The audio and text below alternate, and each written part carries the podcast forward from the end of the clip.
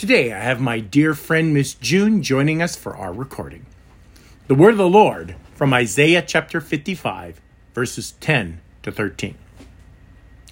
For as the rain and the snow come down from heaven and do not return there, but water the earth, making it bring forth and sprout, giving seed to the sower and bread to the eater, so shall my word be that goes out from my mouth.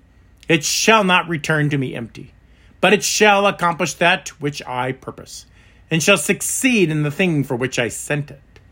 For you shall go out in joy, and be led forth in peace. The mountains and the hills before you shall break forth into singing, and all the trees of the field shall clap their hands. Instead of the thorn shall come up the cypress, instead of the brier shall come up the myrtle, and it shall make a name for the Lord, an everlasting sign that shall not be cut off. This is the word of the Lord. Thanks be to God. Grace, mercy, and peace be unto you from God our Father and our Lord and Savior Jesus the Christ. Amen. The text for our gospel proclamation is the Old Testament reading from Isaiah chapter 55 that I just finished reading for you and serves as the basis of our theme for this seventh Sunday after Pentecost. His word succeeds where nothing else can.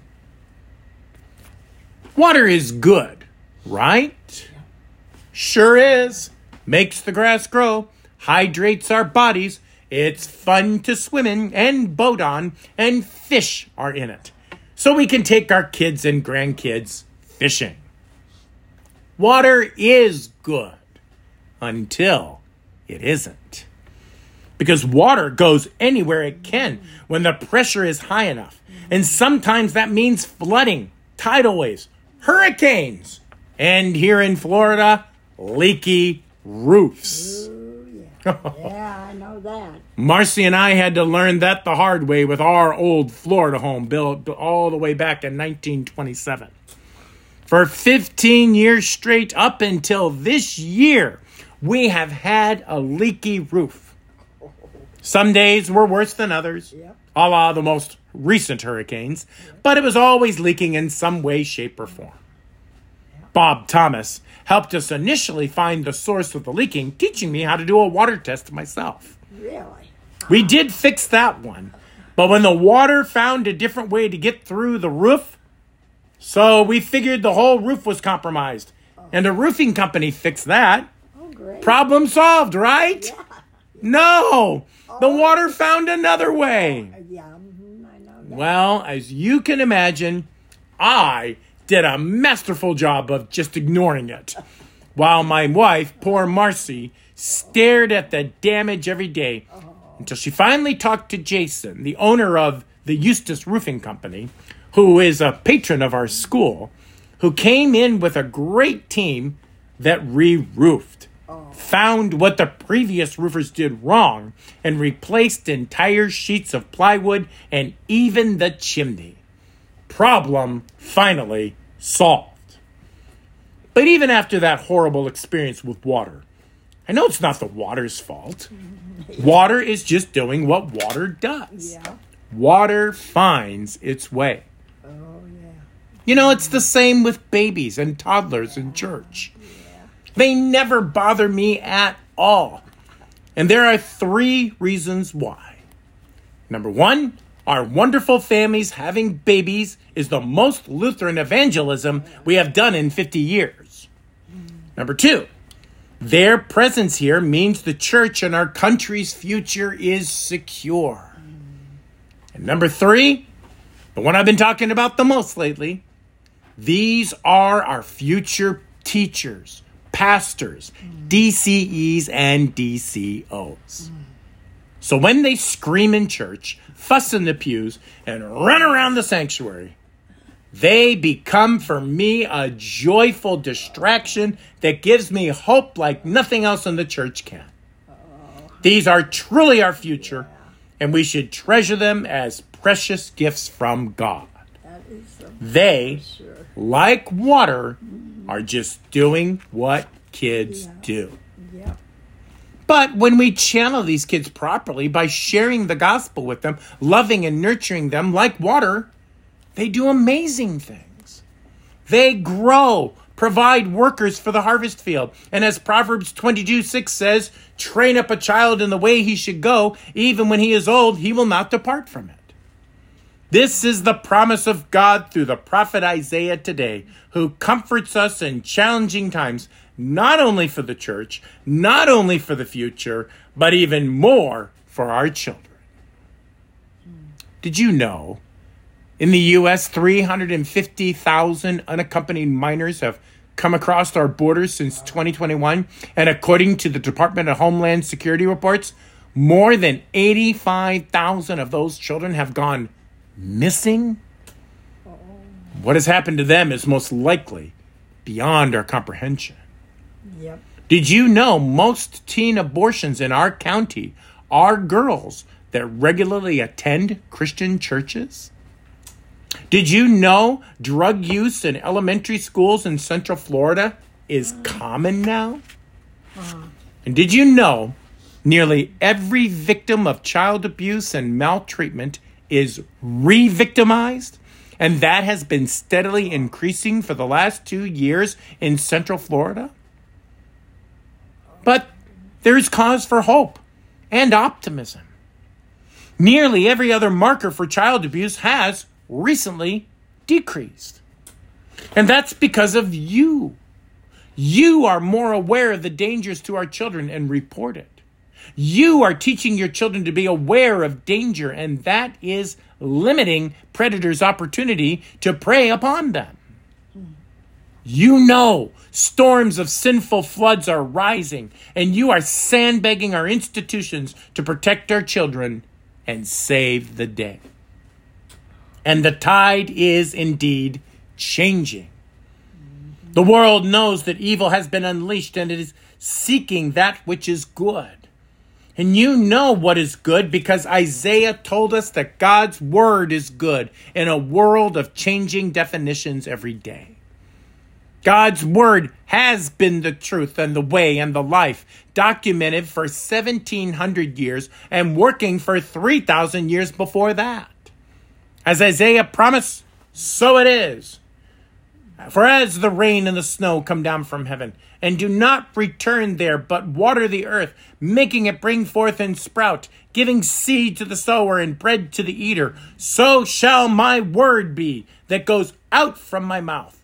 It shall not return to me empty, but it shall accomplish that which I purpose, and shall succeed in the thing for which I sent it. This is the reason for our confidence in these desperate days. We have the Word of God, and it will do what God sent it forth to do. So when evil actors come against us, we respond with God's words of redemption, forgiveness, and restoration of the sinners who will be made saints. When the predator prowls around our children looking for someone to devour, as we learn from 1 Peter 5 8, we know the Lion of Judah our Lord Jesus protects them in the church and amongst God's people who stand ever vigilant to shield them from the fiery darts of the evil one.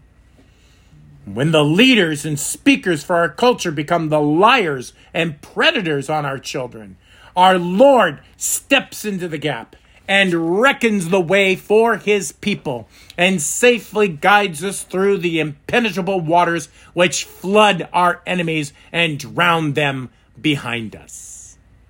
Water can be life, and in God's hands can be the flood of death for wickedness. You know, I was reminded of that years ago at our confirmation camp in North Carolina. Every year on that trip, we would take the kids to various places that everyone enjoyed, but also terrified me at the same time. And it usually dealt with water. I think we all know water is not accommodating to bad behavior. Whether it was playing in the creek that surrounded the camp, or the lake we could swim in and canoe around, or the rock slide, there was always an inherent danger I was mindful of whilst the kids played and enjoyed themselves around the water. The creek that surrounds the camp did not actually belong to the camp. It belonged to the local trout fishing club that managed its care and stocking of fish for tourist fishermen. Did you know that one of the great pastimes for fishermen is drinking beer while fishing? Well, we found that out the hard way. Because one of our kids found beer glass sticking out of her foot after wading in the stream in the form of a broken glass shard. So much for having fun in that creek anymore.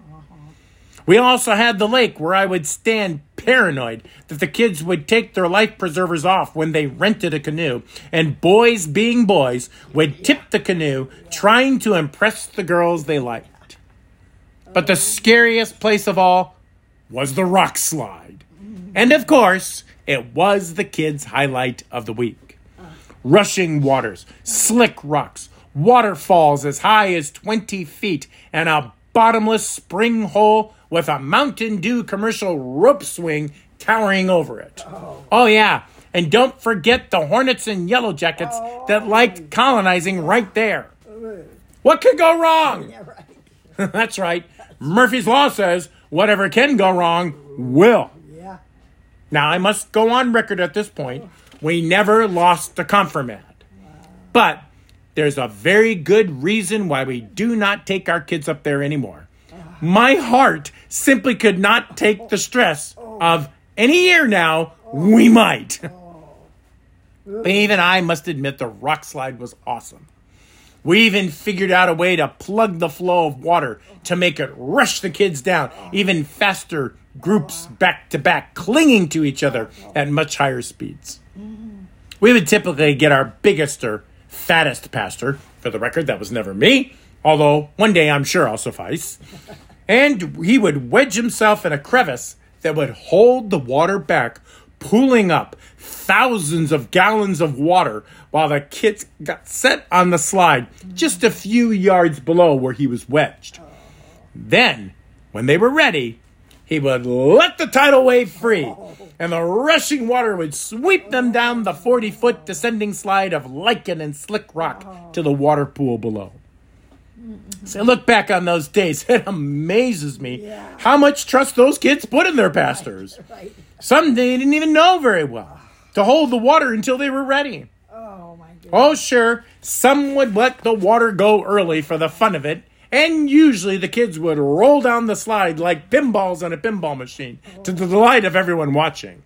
But for the most part, the pastors could be trusted to give them time to secure themselves behind each other, holding fast to one another for the fun but slick slide to the cool pool of water below. You know, that reminds me of our Lord these days. We cannot even begin to comprehend the flood of evil that is lurking at the door of our church. But Jesus sits there in the back coaching us and teaching us how to ride the waves of life and only lets in the evil that we can handle for his sake. And when we hold on to each other in word and sacrament, to that which we know has been true for the last 3,000 years, well, then, we can simply ride the wave of evil on top of it all, knowing as 1 Corinthians 10:13 says, "No temptation has overtaken you that is not common to man. God is faithful and will not let you be tempted beyond your ability. But with the temptation he will also provide the way of escape that you may be able to endure it." And we know that because he handled all the evil of the world right on that cross, and he owns it. Even though the devil doesn't like it, Jesus can and does use it to mold us, grow us, and change evil ones for good. For his word succeeds where nothing else can. Amen. Now may that peace which surpasses all understanding guard your hearts and your minds in Christ Jesus always. Amen.